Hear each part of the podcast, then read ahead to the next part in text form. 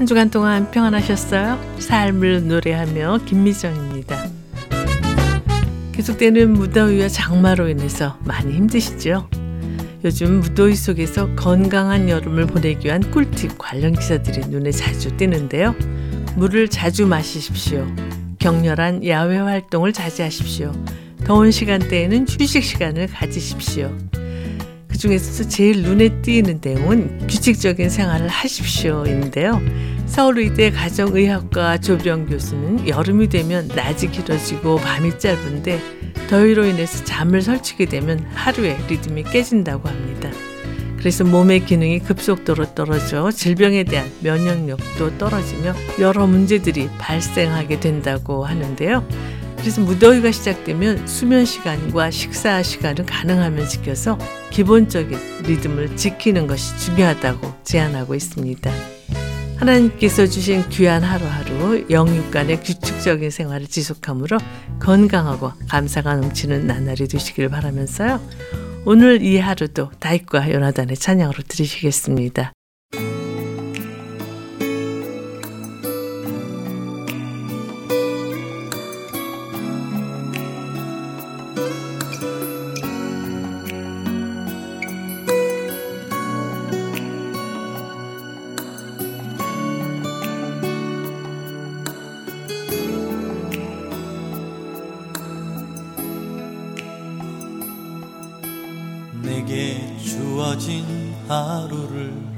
감사합니다. 내게 또 하루를 허락하심을 이 하루도 헛되이 보내지 않으며 살기 원합니다. 이런 은총 받을 만한 자격 없지만 주의 인자하심 힘입음으로 이 하루도 내게 주어졌음 인하여 감사드립니다.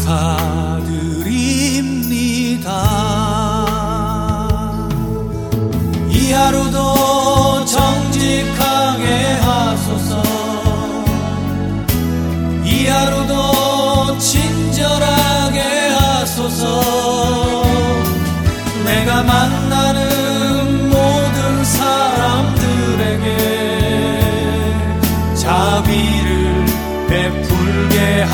하소서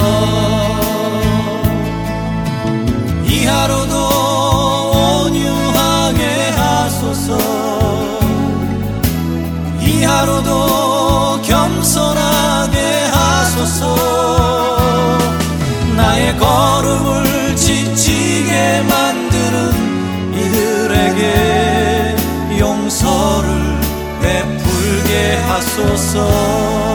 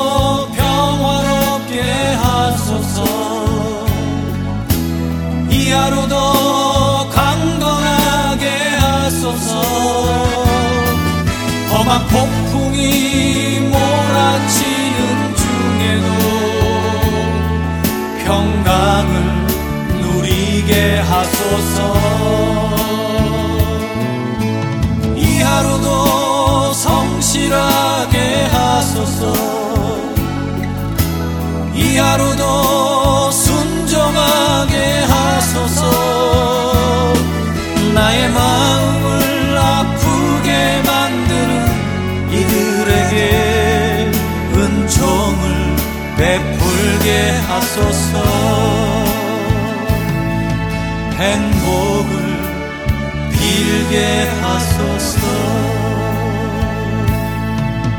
축복을 베풀게 하소서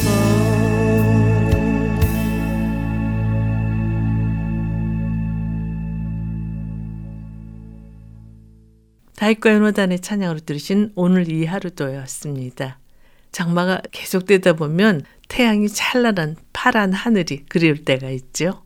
빛에 대해서 감사하는 마음을 가지기 위해서는 먼저 어둠이 무엇인지를 겪어봐야 하는 것이다. 네, 고대 그리스 철학자인 아리스토텔레스의 말인데요.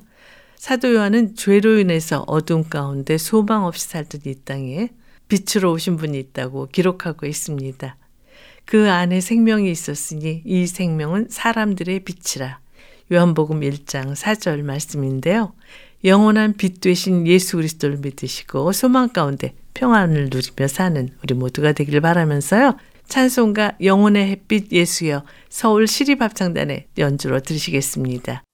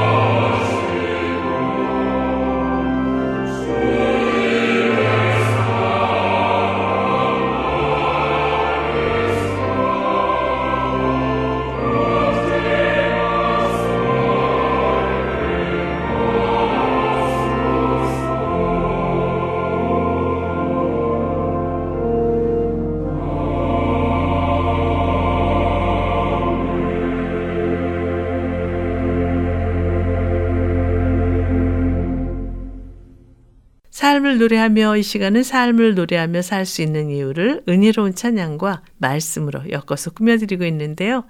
이제 말씀 있는 사랑방 코너와 함께 하시겠습니다.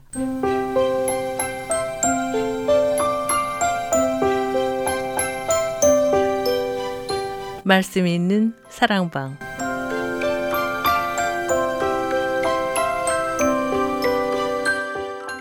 신앙생활에 꼭 필요한 주제의 말씀과 찬양으로 꾸며지는 말씀 있는 사랑방. 오늘은 만남의 교회 찬양대 지휘자이신 세미올리 전도사님과 전화를 연결해서 말씀을 나누도록 하겠습니다. 전도사님 안녕하세요. 안녕하세요. 올해는 엘니뇨 현상으로 인해서 전 세계가 심한 무더위에 시달리고 있다는 소식을 접하게 되는데요. 어떻게 지내셨어요?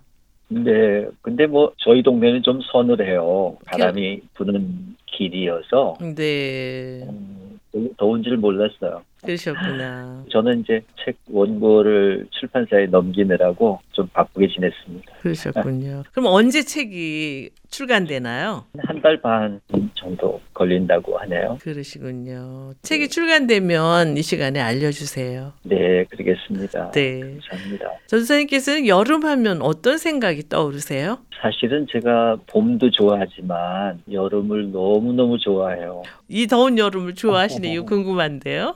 어, 굉장히 매력이 있어요. 음. 그러니까 매미가 아주 격하게 소리치잖아요. 네. 그런데 또 소름 끼치게 후덥지근하잖아요. 한국의 여름은. 네. 그런데 갑자기 소낙비들이 이렇게 내리고 음. 그 후에 그 정말 가은 하늘보다 훨씬 더 투명하고 빛나는 마치 투명 유리처럼 이렇게 손으로 싹 만지면 쨍하고 깨질 듯 그렇게 맑은 하늘을 볼 수 있어서 네. 정말 태양이 장렬하는 여름을 좋아합니다. 그러시군요. 음악을 듣고 오늘 준비하신 말씀을 나눴으면 하는데요. 어떤 곡 추천해 주시겠어요? 네, 내용은의 햇빛 비치니라고 하는 찬송인데요. 이 노래는 사실 제가 좀 우울할 때 이 노래를 들었는데 네. 내가 구원의 확신이 없었어요 중학교 때. 음. 그래서 굉장히 고민하고 있을 때 이 노래를 일부러 들었어요. 내 영혼의 햇빛이 비춰달라고. 음. 그렇게 생각하면서 한번 들어보시면 어떨까 생각합니다. 박신아 화여의 곡으로 듣겠습니다. 네.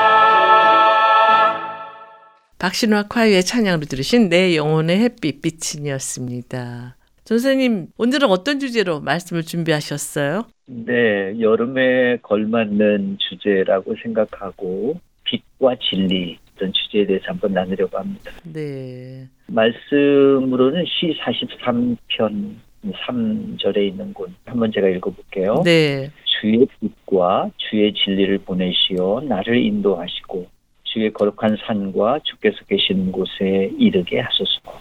이런 내용입니다. 네. 오늘 주제가 빛과 진리라고 하셨는데요.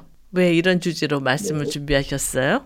강렬한 태양과 젊음이 함께 있는 것 같아요. 음, 그리고 만물이 성장하잖아요. 네, 여름에요. 네, 그렇죠. 그리고 굉장히 찌들고 갈증이 있어요. 그리고 알 수 없는 어떤 기품이 땅에 내려앉는 계절이잖아요. 네. 그래서 어둠이 얼마나 처절한지 모르면 빛의 고마움을 알 수 없어요. 네. 그러니까 깨달음이 일지 않는 죽은 감수성에서 뭔가 이렇게 짠하고 빛과 같은 어떤 그런 깨침을 주면 그것이 얼마나 달콤한지 모르겠어요. 그래서 진리는 빛 같은 놀라운 고마움에서 나온 정리된 증언들이라고 생각합니다. 그래서 한번 이런 주제를 잡아봐. 네. 선생님, 그렇다면 성경에서는 이 빛에 대해서 어떻게 말씀하고 있는지 말씀해 주시겠어요? 네, 제가 좀 찾아보았더니 빛의 출현과 그 시작이 하나님의 사랑 때문에 생겼더라고요. 네. 그러니까 흑암을 몰아내고 빛이 있으라 하셨잖아요. 네. 이 흑암이 죽어 있는 것들을 살리는 거예요. 음, 이 살리는 하나님의 목적은 살아있음이 가지고 있는 그 즐거움과 정말 놀라운 세계를 하나님께서 참여하시는 거였기 때문에 음, 빛은 이미 죽었거나 살아있지 않은 사물, 쓰러진 사물과 죽은 것들을 일으키거든요. 네. 그러니까 이때 빛의 현상에 대해 묘사할 우선순위가 있어요. 그러니까 음, 어둠이 몰아내야 광명이 오는 게 아니라 광명이 오면 즉 빛이 오면 어둠이 저절로 사라져요. 네. 근데 우리는 이것을 당연히 여기죠. 왜냐하면 항상 빛에서 사시니까. 네. 그러나 어둠에 있는 사람은 이 빛이 가지고 있는 신비를 너무너무 눈물겹게 정말 통쾌하게 알게 되거든요. 네. 그러니까 도구가 아니라 그냥 빛이 목적이에요. 하나님은 빛을 도구적인 것으로 목적을 추구하느라 사용한 게 아니라 빛의 목적 그 자체를 뿌려주세요. 너무 통쾌하죠. 네. 빛을 그저 현상이라고 생각했는데 정말 그러네요. 네, 그렇죠. 빛은 어둠을 몰아내면서 새로운 것을 창출하기도 하지만 빛이 지는 질서를 세우기도 해요. 네. 그러니까 빛은 강력한 진리라는 그 보도와 같은 수행 비서를 수반해요. 음, 새롭게 창조되어야 할 것들을 살리고 그렇지 않은 것들은 보이지 않게 만들어요. 네. 그러니까 이 모든 원인이 사랑이 없으면 죽은 것들을 살리시고 함께 즐기자 하기 어렵잖아요. 음, 인간은 그래서 더욱이 악을 가진 존재이기 때문에 하나님은 이런 존재를 가엽게 여기시고 나랑 함께 다시 살아나자 그러시는 거거든요. 네. 그러니까 이제 빛은 진리라는 수행이 없어도 진리를 목숨 걸고 추구해요. 그렇군요. 빛은 당연한 걸로 알았는데 이런 기적이 늘 일어나네요. 네, 그렇죠. 네. 그런데 이런 물리적인 빛 말고 또 다른 빛의 현상이 있으면 말씀해 주시겠어요? 네, 이 두 번째는 이제 조금 깊어지는데요. 생명을 살리는 모태적 에너지원이에요. 음. 그러니까 태양을 생각하면 알죠. 네. 태양이 빛을 비춤으로 인해서 우리가 살고 또 모든 만물이 이렇게 소생하잖아요. 네. 찬양을 듣고 말씀을 네. 계속 나눴으면 하는데요. 어떤 곡 함께 들을까요? 어, 네. 빛에 대해서 작곡을 하고 또 연주한 단체가 있어서 제가 찾아보았습니다. 그분의 빛이라고 하는 김상균이라고 하는 분이 쓰셨고 서울 싱어지가 연주했는데요.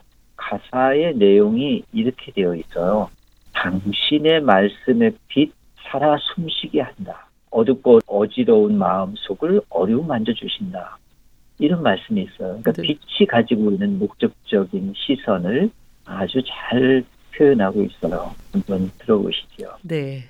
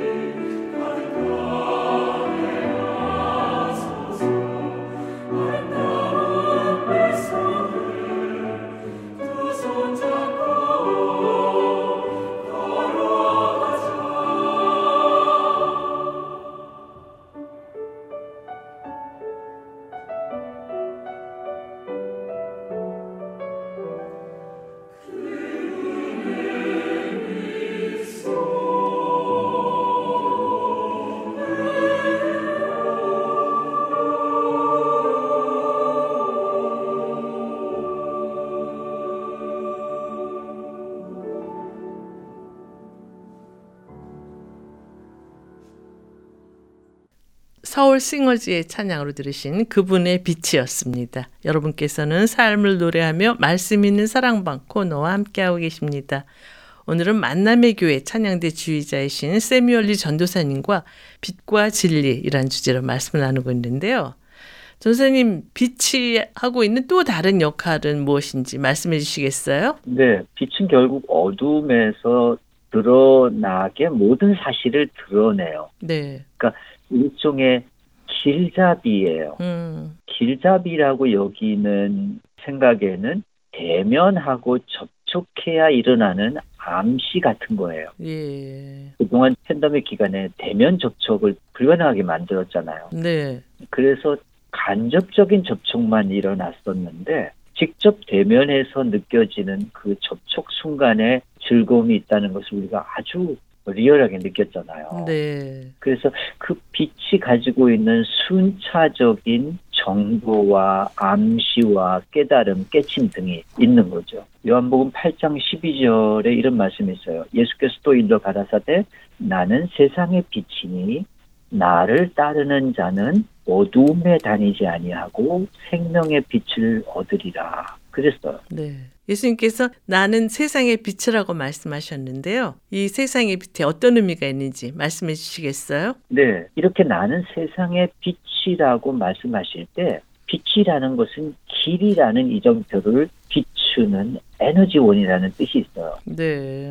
그런데 이 비추는 에너지 이전에 깔려 있는 전제가 하나 있는데 이미 대면하고 접촉하려고 한다는 말씀이 있는 거예요. 네. 그러니까 빛의 능력과 소망과 소생, 번영의 과정들과 그 결과까지 향하고 있는 어떤 엄정한 진리의 뻗침이 있는 거죠. 음. 그래서 정말 이 빛은 어둠이 정복한 땅을 완전히 초토화시켜요. 그리고 그것을 완전히 벌거 벗겨버려요. 그러니까 모든 게 다 드러나요. 음. 그러니까 누구는 알고 누구는 모르고 뭐 이렇게 숨길 수 있는 게 아니라 아주 명명백백하게 다 노출시켜 버려요. 네. 그러니까 빛은 그런 정말 놀라운 능력이 있어서 순간의 영향력을 전부 없애버리고 또 누구든지 그 즉발적인 영감을 얻게 만들어요. 너무너무 공평하고 아름답죠. 그렇군요. 음악을 듣고 말씀을 계속 이어갔으면 하는데요. 어떤 곡 추천해 주시겠어요? 오, 네. 이 노래는 정말 눈물 나는 곡이고 감격적인 노래인데 핸델의 곡입니다. 트럼펫과 오르간을 위한 신성한 빛의 영원한 근원이라고 하는 아주 조금 긴 부제가 있는 곡인데요. 일단 한번 들어보시죠. 네.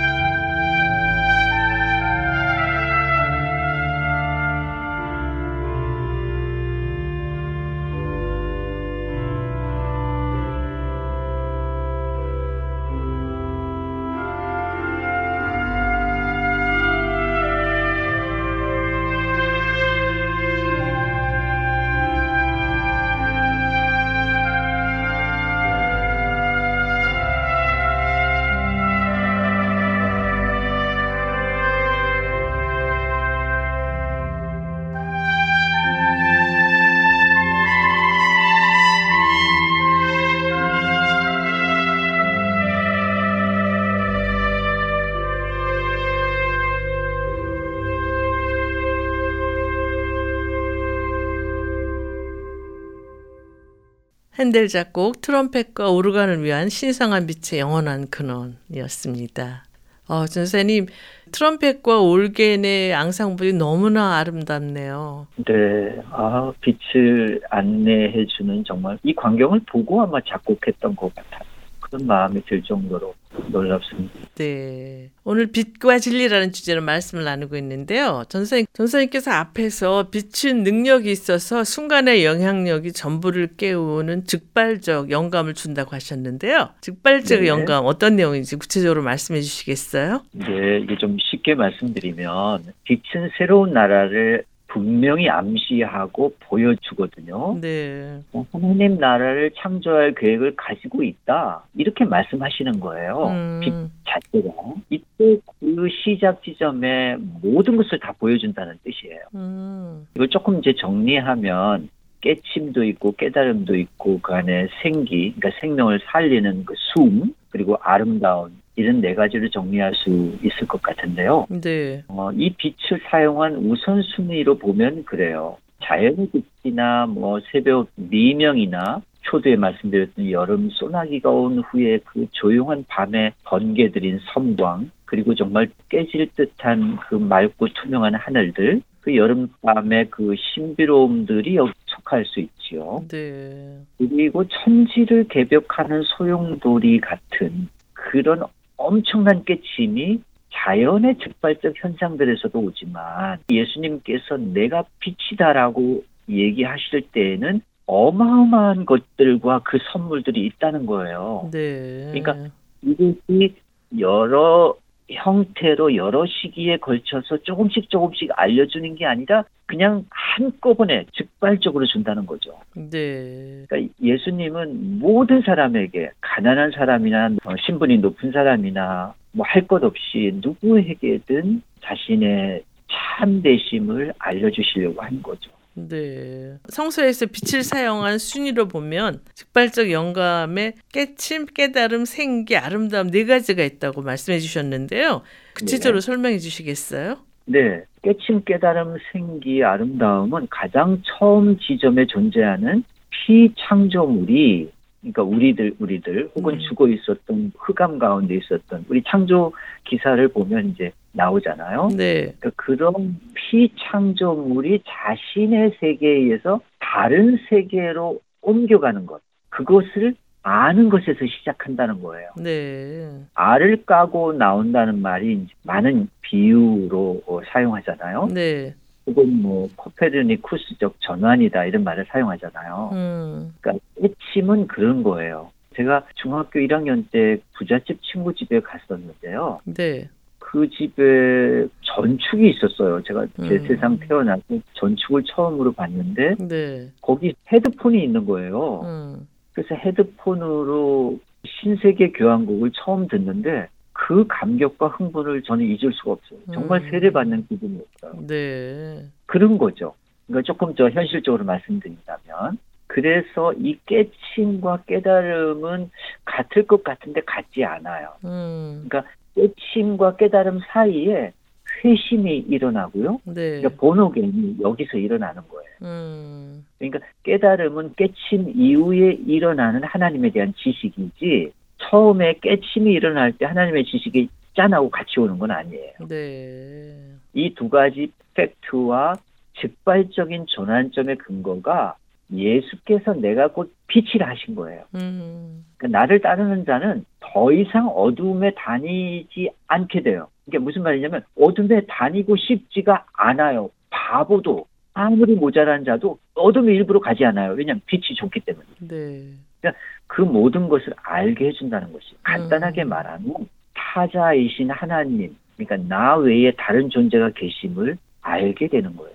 만나게 되는 거죠. 그게 정말 놀랍죠. 네. 그리고 두 번째는 타자가 자신을 사랑한다는 것을 깨닫기 시작해요. 이게 이제 깨달음이에요. 이제 네. 알아가는 거죠. 그러니까 내가 갈급해서 무언가를 기대하고 소망하고 바라고 탄식하고 때에 따라서는 그것을 정말 악망해요. 아주 높은 어떤 고도의 기도하는 마음으로 그렇게 해요. 그때 하나님께서 몸으로 느끼게 해줘요. 아, 이것을 들어주실 수도 있겠다라고 하는 암시를 주시기도 하거든요. 네. 그러니까 하나님이 구체적으로 우리 몸에 내가 너를 사랑하고 있다고 하는 것과 너가 나에게 구하기만 하면 내가 대기하고 있다는 것도 알려주세요. 네. 세 번째는 생기라고 하셨는데요. 구체적으로 어떤 네. 내용인가요? 네, 이 세 번째에 이제 제가 말씀드리려고 하는 것은 알고 느낀다고 해서 다 된 게 아니라 그 감수성이 계속 샘처럼 지속되어야 돼요. 네.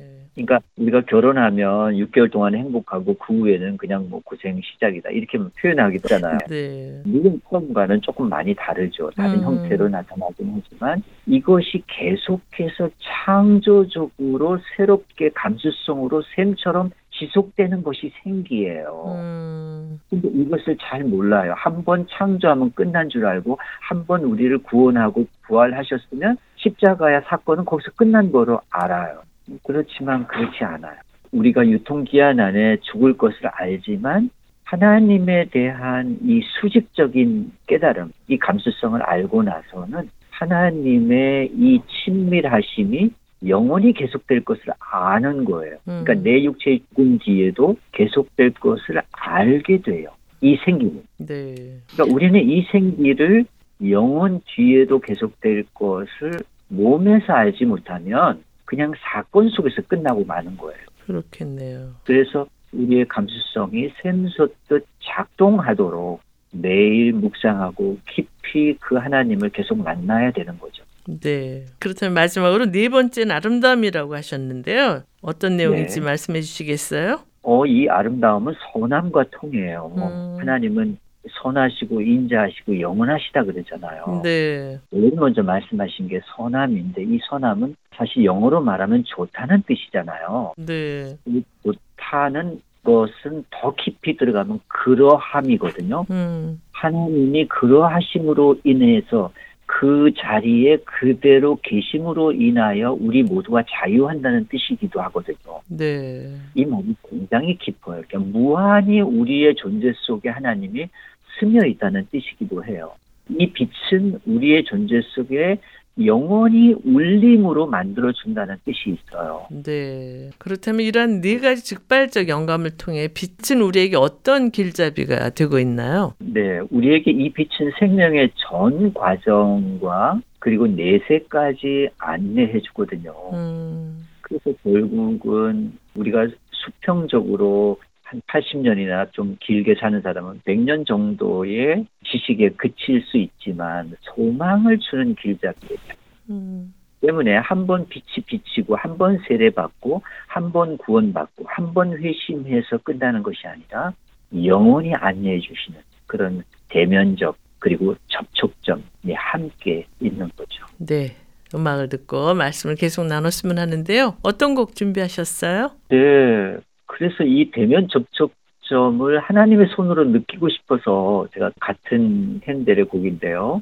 신성한 빛의 영원한 근원이라고 하는 제목에서 나온 또 하나의 그 소프라노와 앙상블이 같이 연주해요. 이번에는 소프라노 마리에 폴락이라는 분과 미넨 앙상블이 연주하는데요. 한번 들어보시죠. 네.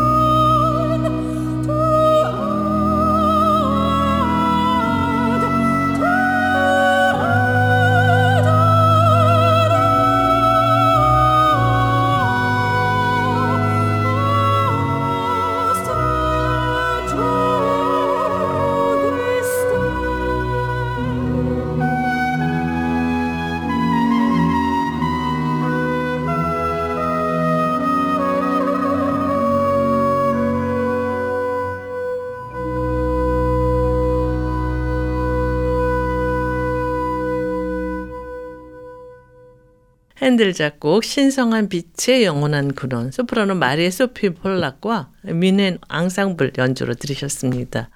선생님 소프라노 연주자 목소리와 트럼펫 연주 조화가 굉장히 네. 아름답네요. 네, 그렇죠. 네. 이 시간 빛과 진리라는 주제로 말씀을 나누고 있는데요. 선생님, 빛의 실제에는 어떤 것들이 있는지 말씀해 주시겠어요? 네, 빛이 자연의 빛이 있잖아요. 네. 낮에 비치는 태양도 있고 밤에 달과 별들의 빛도 있잖아요. 네. 그런데 정말 우리가 밤과 낮의 그 사이에 있는 새벽 미명의 빛이 가지고 있는 가장 진가가 나타나요. 음.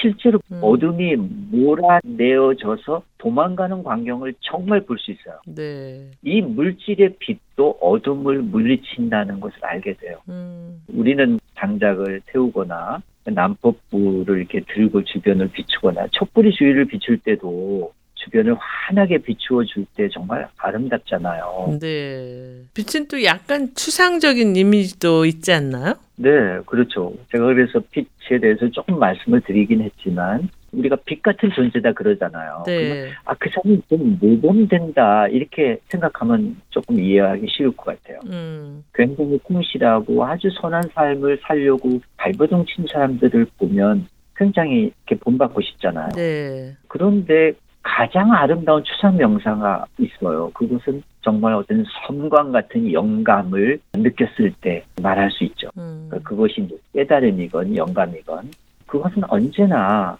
소망에 대한 암시를 갖고 있어요. 네. 선생님 앞에서 진리는 빛 같은 놀라운 고마움에서 나온 정리된 증언들이라고 전선생님께 말씀하셨는데요. 그렇다면 빛과 네. 진리의 상관관계가 어떤지 말씀해 주시겠어요? 네. 우리가 자주 암송하는 구절 10편 37편 6절에 한번 읽어볼게요. 네. 내 의를 빛같이 나타내시며 내 공의를 정오의 빛같이 하시리로다. 이런 말씀이 있어요. 이 말 속에 의와 공의라는 말을 쓰는데 이 의는 정의를 뜻해요. 네. 미슈파스라고 하는 히브리 말인데 그리고 뒤에 나오는 공의는 요즘 우리가 굉장히 사회적으로 이슈가 되는 공정이라는 말이거든요. 네. 그러니까 모든 계층과 모든 적재적소에서 공정한가. 히브리 말로는 짜데크라고 하는데 음. 이 모든 게 사실은 진리를 비추고 있어요. 네. 그러니까 아무리 빛이 모든 사람을 공평하게 다 드러내고 악과 어둠을 물리치더라도 그림자는 있게 마련이거든요. 네. 그래서 하나님은 협조자를 구해요. 우리 같은 믿는 자를 구하죠. 음. 내가 저 그림자 밑에까지 음식을 날라다 주지 못한 홈리스가 있으니 네가 좀 갖다 주렴. 그러면 네 알겠습니다 하고 가는 거예요. 근데 음. 이 신부름꾼이 어떤 때는 가고 어떤 때는 안 가고 이러면 하나님이 화가 나시지 않겠어요? 네. 그러면 어떤 때는 간다는 뜻은 배고플 때 그 홈리스가 먹는 거는 끝이 일적해. 근데 배가 고픈데도 이 심부름꾼이 게을러 가지고 못 가면 이 홈리스가 하나님께 항의할 거 아니에요. 음. 아 내가 배고픈데 내가 지금 너무너무 슬픕니다. 그러면 하나님께서 자불안성인 거예요. 이놈이 게을러 가지고 안 주고 있으니까. 음. 이게 진리에 대한 순차적인 내용들이에요. 네. 근데 이제 사실은 진리는 생각보다 굉장히 좁아 터지지 않아요. 이게 음. 이제 율법적인 측면이고 음. 그러니까 고리타분하지 않아요. 훨씬 크고 경외스러운 경지가 있어요. 그래서 진리를 신뢰하게 되고 안정되게 느끼고 지속적인 것이고 신실하심이 그대로 현장의 실제로 있는 것을 느끼게 돼요. 네. 그래서 진실은 선명하고 힘이 있고 능력이 있어요. 그 선함을 둘러싼 증언들이 진리 속에 가득 들어 있어요. 네. 그렇다면 이 진리의 빛 가운데 살기 위해서 어떻게 해야 되는지 말씀해 주시겠어요? 네. 이제 실제적으로 조금 가까이 가볼게요. 네. 진실에 가까이 가는 몸, 제가 몸이라는 말을 사용할 때는 행동하고 실천하는 것, 그리고 그것을 내가 꼭 해야 되겠다고 마음 먹는 것이 몸에서 하거든요. 음. 그래서 제가 몸이라는 말씀을 자꾸 드리는데 그 몸의 중심에 참됨이 들어앉아야 작동을 한다고 해요. 그게 음. 성서의 말씀이에요. 그러니까 너가 정직하지 않으면 그 선하고 참됨이 작동하지 않는다는 거예요. 네. 네 중심 안에 정말 참됨이 들어있도록 네가 갈고 할 때만이 너의 정의에 대한 진리에 대한 진실에 대한 감수성이 작동한다는 거잖아. 네. 여호와여 주의 장막에 머무를 자 누구 오며 주의 성산에 사는 자가 누구 오니까 여기서 사는 자가 누구냐고 말해요. 음. 그러니까 사는 자는 작동하는 자라는 거예요. 네. 그 몸의 중심에 선하고 참됨이 들어앉아 있는 사람 그 뜻이거든요. 네. 그 사람이 정직하게 행하고 공의를 실천하고 그 마음의 진실을 말할 수 있다는 거예요. 음. 그게 이제 15편 2절의 말씀이에요. 그래서 진실이라고 하는 말을 가르치는 설교자는 사실 선하고 참됨이 들어가 앉기보다 설교하기가 바쁘다 보니까 그 깊은 추구와 열망이 그 설교를 들은 자보다 그 영적인 감수성이 쉽게 빠지지 못할 수도 있어요. 네. 오히려. 그러니까 하나님에 대한 지식과 진리를 아는 감수성을 알 수는 있어요. 그러니까 늘어날 수 있어요. 네. 누적돼서 더 크게 많이 알 수는 있지만 그것의 선한 참됨으로 향하려는 의지와 열망 감수성은 느려질 수밖에 없어요. 네. 오늘 빛과 진리라는 주제로 말씀을 주고 계신데 오늘 말씀 정리해 주시겠어요? 네, 성서가 우리 빛에 대해서 진리에 대해서 어떻게 말씀하고 있는가를 한번 정리해 보겠습니다. 분명한 것은 엄청난 함량을 가지고 있다는 거고요. 네. 우리를 새로운 경지로 안내해 준다. 이정표가 있다. 그리고 가장 크고 선하신 분이 그렇게 하신다. 그래서 우리로 하여금 우리의 생명이 더욱 귀하고 정성스러운 일에 대해서 마음이 준비되게 만든다. 그리고 우리의 삶이 우리의 생각보다 훨씬 더 탄탄하고 옳다고 증언하고 있다. 그리고 빛이 단지 그 초소에 속하는 것이 아니라 인생의 꽃이 되는 순간순간의 영화를 함께 제공한다는 거다. 그것은 빛을 추구하는 선함의 방향에 있어야 한다는 뜻이고 그것은 곧 그 자의 영적인 감수성이 한다. 이것이 이제 오늘의 결론이고요. 네. 특별히 정의와 공의에 대해서 그리고 하나님께서 모든 사물과 어둠을 몰아내고 비추시지만 미처 비추지 않는 것들, 못하시는 것이 아니라 협조자들과 함께 그 일을 해내기 위해서 내가 너를 선택했고 너의 손을 통하여 그 가난한 자와 그 어려운 자를 내가 생각하는 새로운 나라에 협력하고자 한다. 이 얘기를 빛과 진리 속에서 하고 계시다. 네. 잠언 22장 21절의 말씀 이는 내가 진리의 말씀을 깨달아서 너에게 묻는 사람에게 바른 대답을 할 수 있게 하려 합니다. 그래서 진리의 말씀들을 정직하게 기록하였다는 그 아름다운 말을 전하는 사람. 그래서 그 진리의 입술이 영원히 굳게 서는 자리에 우리가 서려고 하는 거죠. 음. 그래서 시 145편 18절에 이런 말씀이 있는데요. 여호와께서는 자기에게 간구하는 모든 자, 곧 진실하게 간구하는 모든 자에게 가까이 하시는도다. 이게 빛의 선물 같아요. 음. 누구에게든 원하기만 하면 나의 모든 것을 그에게 한꺼번에 아주 쉽게 알 수 있게 하겠다. 예, 이런 말씀이 있고요. 말라기의 2장 6절에 그의 입에는 진리의 법이 있었고 그의 입술에는 불의함이 없었으며 그가 화평함과 정직함으로 나와 동행하며 많은 사람을 돌이켜 죄악에서 떠나게 하였느니라. 이렇게 말씀하시고 계시죠. 네. 그래서 있을 동안 빛 가운데 행하라 하는 말씀이 이런 근거가 됩니다. 네. 전사님 이거 말씀을 나누다 보니까 아쉽게도 맞춰야 할 시간이 다 됐어요. 찬양 들으면서 이 시간을 마쳤으면 하는데 어떤 찬양 함께 들을까요? 네, 어, 레이지파의 어, 스캇 목사님이 지으신 나를 세상의 빛으로라고 하는 곡인데요. 들어보세요. 네. 레이지파의 나를 세상의 빛으로 찬양 들으시면서 말씀 있는 사랑방 코너를 마치겠습니다. 전사님 귀한 말씀 감사합니다. 감사합니다.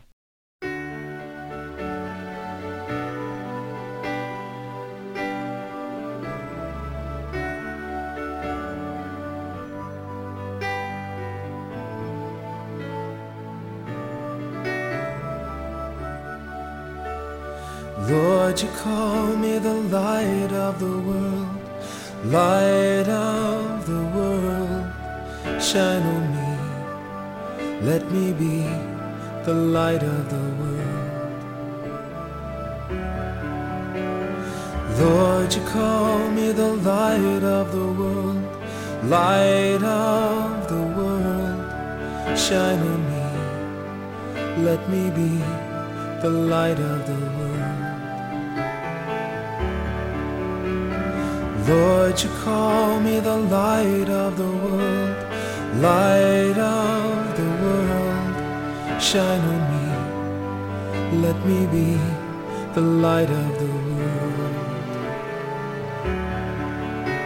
A light that shines in the dark, shines for all the world to see.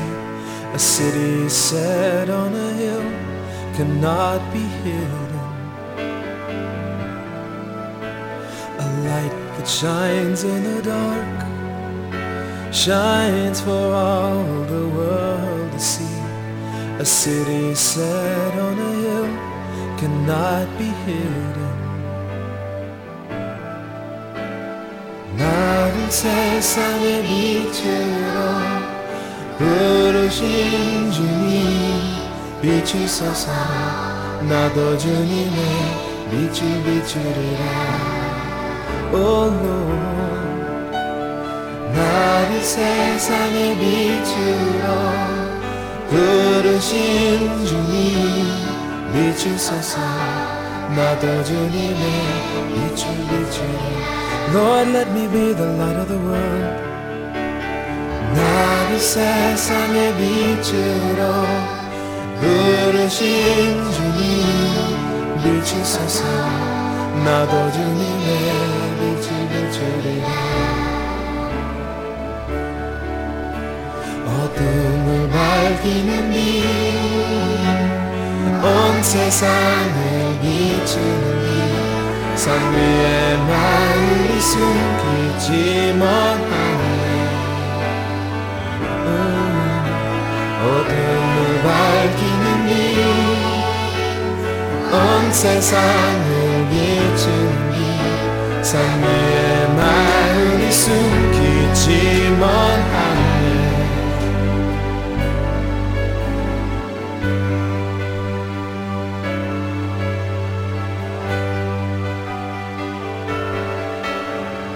나를 세상의 빛으로 부르신 주님 비추소서 나도 주님의 빛을 비추리라 세상의 빛으로 부르신 주님 비추소서. 나도 주님의 빛을 비추리라. 나를 세상의 빛으로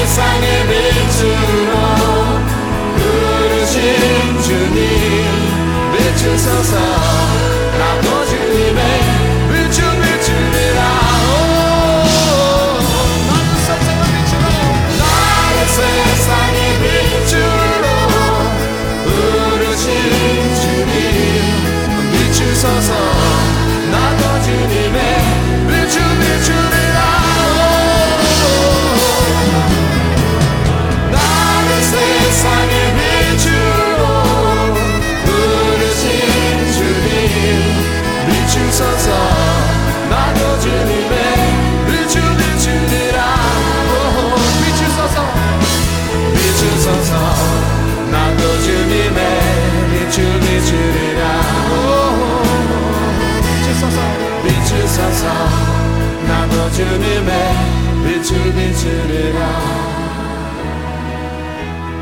비추소서 나도 주님의 빛을 비추리라.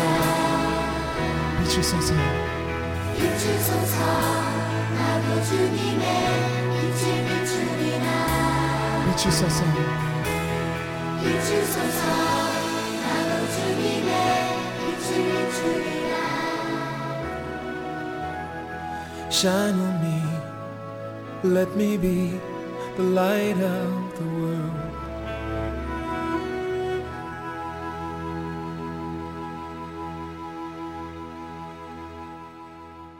삶을 노래하며 오늘 들으신 내용은 극동방송 매주지사 인터넷 홈페이지 usk.febc.net usk.febc.net에서 다시 들으실 수가 있습니다.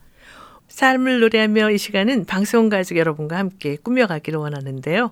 극동방송 인터넷 홈페이지 febc.net febc.net에 접속하셔서 창에 삶을 노래하며를 클릭하세요.